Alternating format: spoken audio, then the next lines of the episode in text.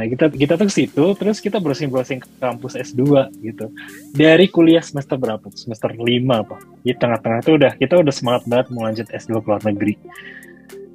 Jadi kayak kita uh, kadang kayak bulan ini kita lagi pengen uh, pengen ke sini gitu ke London, ke univ di Inggris. Terus kayak tiga bulan kemudian uh, ganti gitu kayak kayak kita pengen lanjutnya ke ke sini ke Amerika lah kayak gitu gitu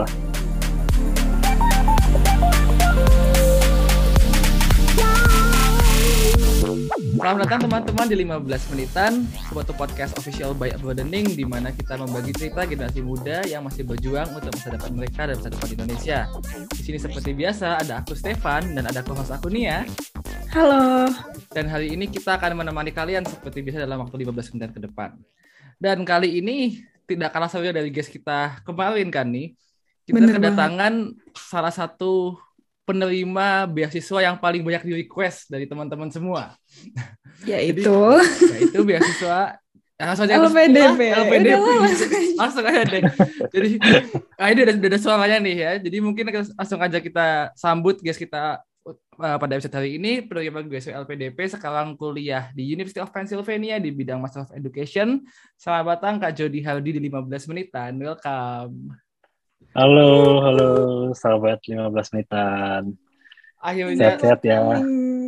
senang, senang banget sih akhirnya bisa Kak Jody nyempetin waktu ke sini karena kita udah ngobrol-ngobrol banyak ya sebelumnya kayak behind the scene hmm. kita banyak cerita soal kita tahu soal bagaimana Kak Jody sangat keen buat bercerita pengalaman-pengalaman studinya di US terutama sekarang dan terutama punya passion di bidang education di mana kita juga semua punya interest gitu kan. Jadi mungkin ke depan kita bisa ngobrol-ngobrol banyak soal pengalaman-pengalaman dan motivasinya Kak Jody. Mungkin iya, langsung aja pertama Kak Jody bisa cerita dikit uh, mungkin namanya siapa, asal dari mana, sekarang aktivitasnya apa. Langsung aja silakan. Oke, okay, thank you Stefan sama Nia. Uh, Iya, halo teman-teman semua. Kenalin, nama aku Jody Hardi. Um, sekarang aku lagi kuliah S2 di University of Pennsylvania di Amerika Serikat gitu. Jadi aku lagi ngambil master di sini uh, jurusan pendidikan. Iya tadi kebetulan di sini juga studinya dengan besok PDP sih gitu. Oke. Okay. Aku asalnya dari aku lama tinggal di Malang sih dari sekolah dulu sampai lulus SMA terus kayak lanjut S1 ke UI. Mm-hmm. Gitu sebelum ke sini. Oke, okay. jadi Master of Education itu kan sesuatu yang cukup menarik karena kita juga belum pernah ya dapat seorang sebelumnya sekarang hmm. dalam bidang khusus pendidikan gitu. Mungkin tapi Kak Jadi bisa cerita dulu kayak setelah lulus SMA gitu akhirnya kan tadi bilang kuliah di UI ya. Itu ngambil hmm. jurusan apa sih awal-awal? Aku di UI kuliah di jurusan sastra Prancis. Jadi ya. namanya namanya sih nama programnya gimana ya? iya.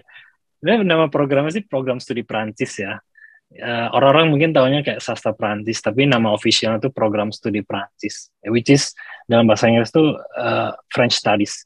Jadi di French Studies itu nggak cuma seperti namanya gitu ya, jadi nggak cuma kayak belajar sastra, tapi kayak belajar bahasanya, belajar kebudayaannya, terus juga sejarahnya, politik gitu, bahkan kayak belajar Uni Eropa dan sebagainya juga. Gitu. Jadi, nah karena memang broad banget tuh jadi belajarin sesuatu semua tentang Prancis broad banget dan Eropa gitu. Jadi aku pas kuliah dulu juga kayak um, pursuing my interest tuh di pendidikan di Prancis gitu. Tesisku juga tentang pendidikan di Prancis terus kayak di luar kampus juga aku aktifnya bikin-bikin acara workshop-workshop pendidikan gitu. Jadi ya somehow bisa dikait-kaitin lah sama S2 okay. tapi tadi kita juga sempat shock hmm, kan awalnya dari sastra Prancis kok waktu SMA tuh bisa kepikiran buat kuliah French Studies itu dari mana aduh gila sih. Itu dulu pas kuliah sebenarnya pas lulus SMA itu nggak apa kayak kayak hampir nggak kuliah sih. Jadi intinya ya keluarga aku kan bukan dari dulu bukan keluarga yang mampu gitu lah. Terus kayak pas itu pas lulus kelas 3 SMA sebenarnya udah kayak nggak tahu nih mau gimana tapi untungnya pas itu terima simak nah kenapa milih uh, sastra Prancis Iya nggak mikir juga sih dulu dulu tuh pilihan pertama kalau nggak salah HI deh. HI apa manajemen gitu, manajemen FE. Karena keluarga aku dulu kan entrepreneur gitu. Terus kayak mungkin karena anak IPA gitu ya. Dan aku juga nggak nggak ikut les-les bimbel pas ujian simak UI itu. Terus akhirnya dapatnya yang kedua sastra Perancis. Karena aku mikir dulu kalau nggak salah, aku mikirnya sastra Perancis tuh kayak belajar hal-hal internasional gitu kan. Mm-hmm. Aku emang dari dulu seneng hal-hal internasional gitu. Udah deh berakhir di situ. Tapi kayaknya ini deh kesalur juga nggak sih kak soal yang pengen ke HI-nya itu? Soalnya aku lihat juga di CV-nya Kak Jody lagi-lagi karena stalking. Jadi kayak beberapa ikut yeah. uh, beberapa kali ikut kompetisi yang berbau HI, entah itu MUN yeah. atau mungkin ya begitulah. Uh, iya dulu dulu memang uh, ternyata banyak lulusan sasa Prancis UI itu kayak jadi diplomat gitu kan di Kemlu. Terus kayak itu tuh kayak seksi job buat jurusan kita gitu, buat Bener. dari alumni terus sampai sampai apa junior junior gitu. Terus makanya aku juga pas kuliah keikut pengen jadi diplomat gitu. Makanya coba-coba juga tuh MUN debat gitu. Uh, itu itu mungkin kamu nggak sih Nia? Lebih relate tuh.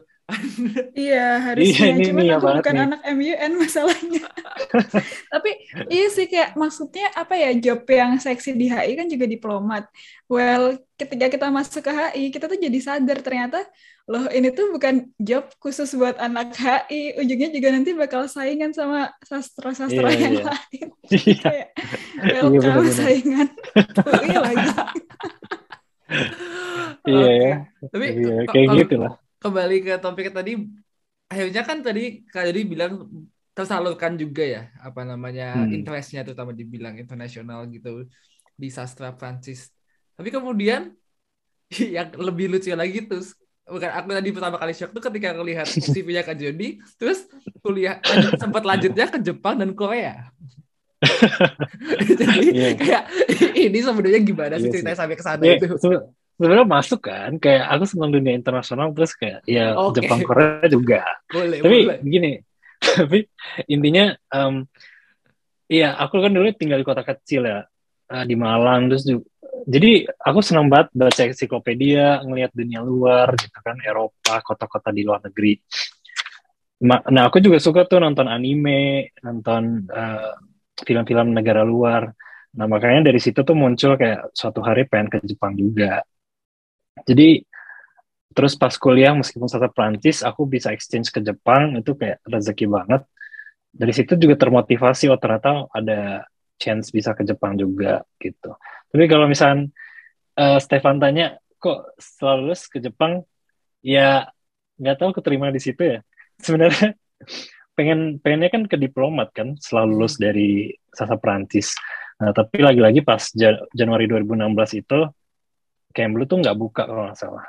Jadi kayak nggak okay. ada bukaan bukaan buat calon diplomat gitu. Akhirnya aku kayak gimana caranya aku pengen kerja di luar negeri aku kayak intinya.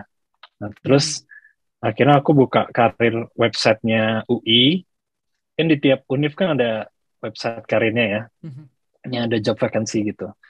Nah itu dari di UI aku buka, terus kayak aku suatu hari ngeliat, oh ini ada kayak perusahaan Jepang lagi lagi ada open recruitment dia kayak mau ekspansi ke Indonesia terus aku ya udah iseng aja daftar terus ya udah terus ikutin seleksinya terus keterima aja udah terus di Jepang Lo tadi gitu. tapi kerjanya akhirnya tadi bilang lagi ekspansi ke Indo tapi akhirnya kerjanya di Jepang hmm. berarti iya okay. kayak persiapan-persiapan gitu kan banyak terus kayak belajar-belajar juga gitu budaya korporatnya kan beda Ah, I see. Terus akhirnya berapa lama tuh sempat kerja di Jepang?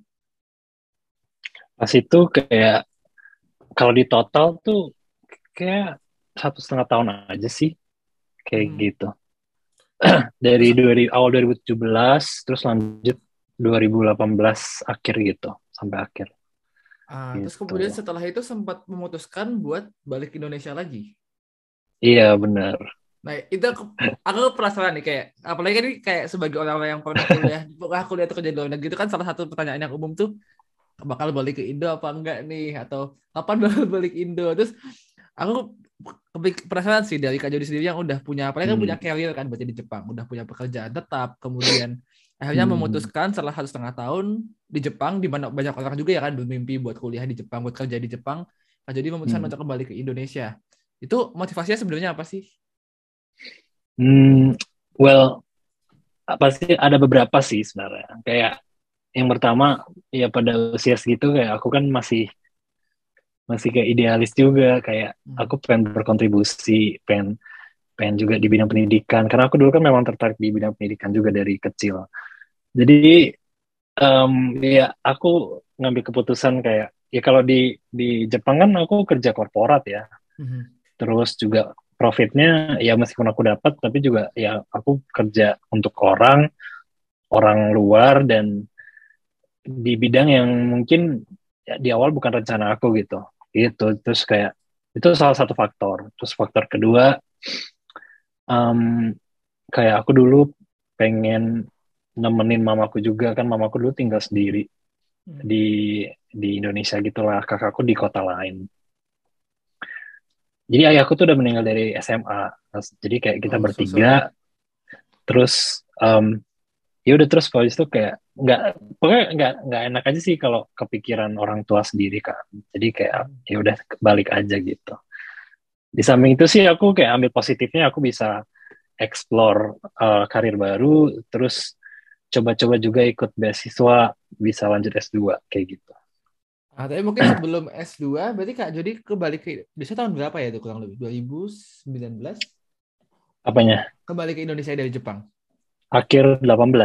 Oke, terus uh. Kak Jody sempat berarti di Indo bekerja sebagai apa? Tadi katanya nyebut suatu karir yang baru aku jadi kan memang udah udah aku plan mau masuk uh, dunia pendidikan sektor hmm. pendidikan hmm. tapi kayak aku tahu nggak bisa serta merta langsung terjun ke uh, dunia pendidikan kayak di sekolah gitu jadi aku mulai dari uh, corporate corporate learning jadi di, di tiap perusahaan atau di corporate kan ada kayak bagian learning and development kan hmm. Gitu di situ di situ adalah apa ya kayak bidang education yang ada di korporat gitu. Jadi transisiku ke situ dulu gitu. Jadi aku balik dari Indonesia, eh sorry balik dari Jepang, aku kerja buat perusahaan Jepang di Indonesia dan itu kayak di bagian training and developmentnya gitu.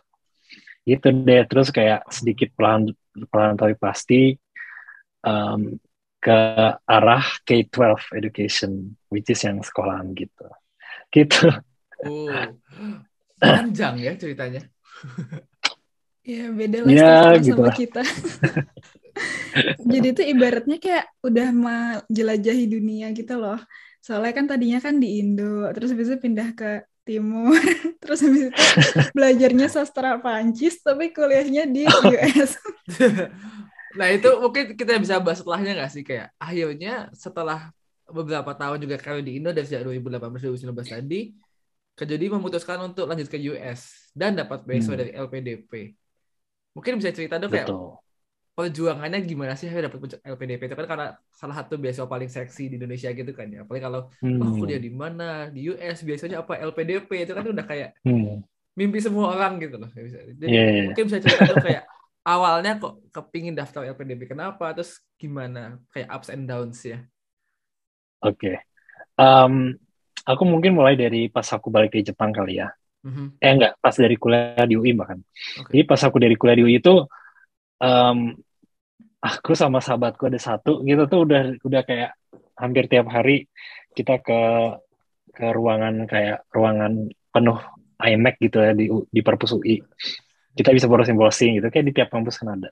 Nah, kita kita tuh ke situ, terus kita browsing-browsing kampus S2 gitu. Dari kuliah semester berapa? Semester 5 apa? Di tengah-tengah tuh udah kita udah semangat banget mau lanjut S2 ke luar negeri. Jadi kayak kita uh, kadang kayak bulan ini kita lagi pengen uh, pengen ke sini gitu ke London, ke univ di Inggris. Terus kayak tiga bulan kemudian uh, ganti gitu kayak kayak kita pengen lanjutnya ke ke sini ke Amerika lah kayak gitu gitu lah. Nah terus kan aku akhirnya lulus terus kerja masih semangat kerja. Terus akhirnya um, pas sudah mulai masuk ke dunia pendidikan aku kayak ngerasa um, kayaknya aku butuh ilmu-ilmu teori-teori yang aku nggak dapat di dunia kerja deh.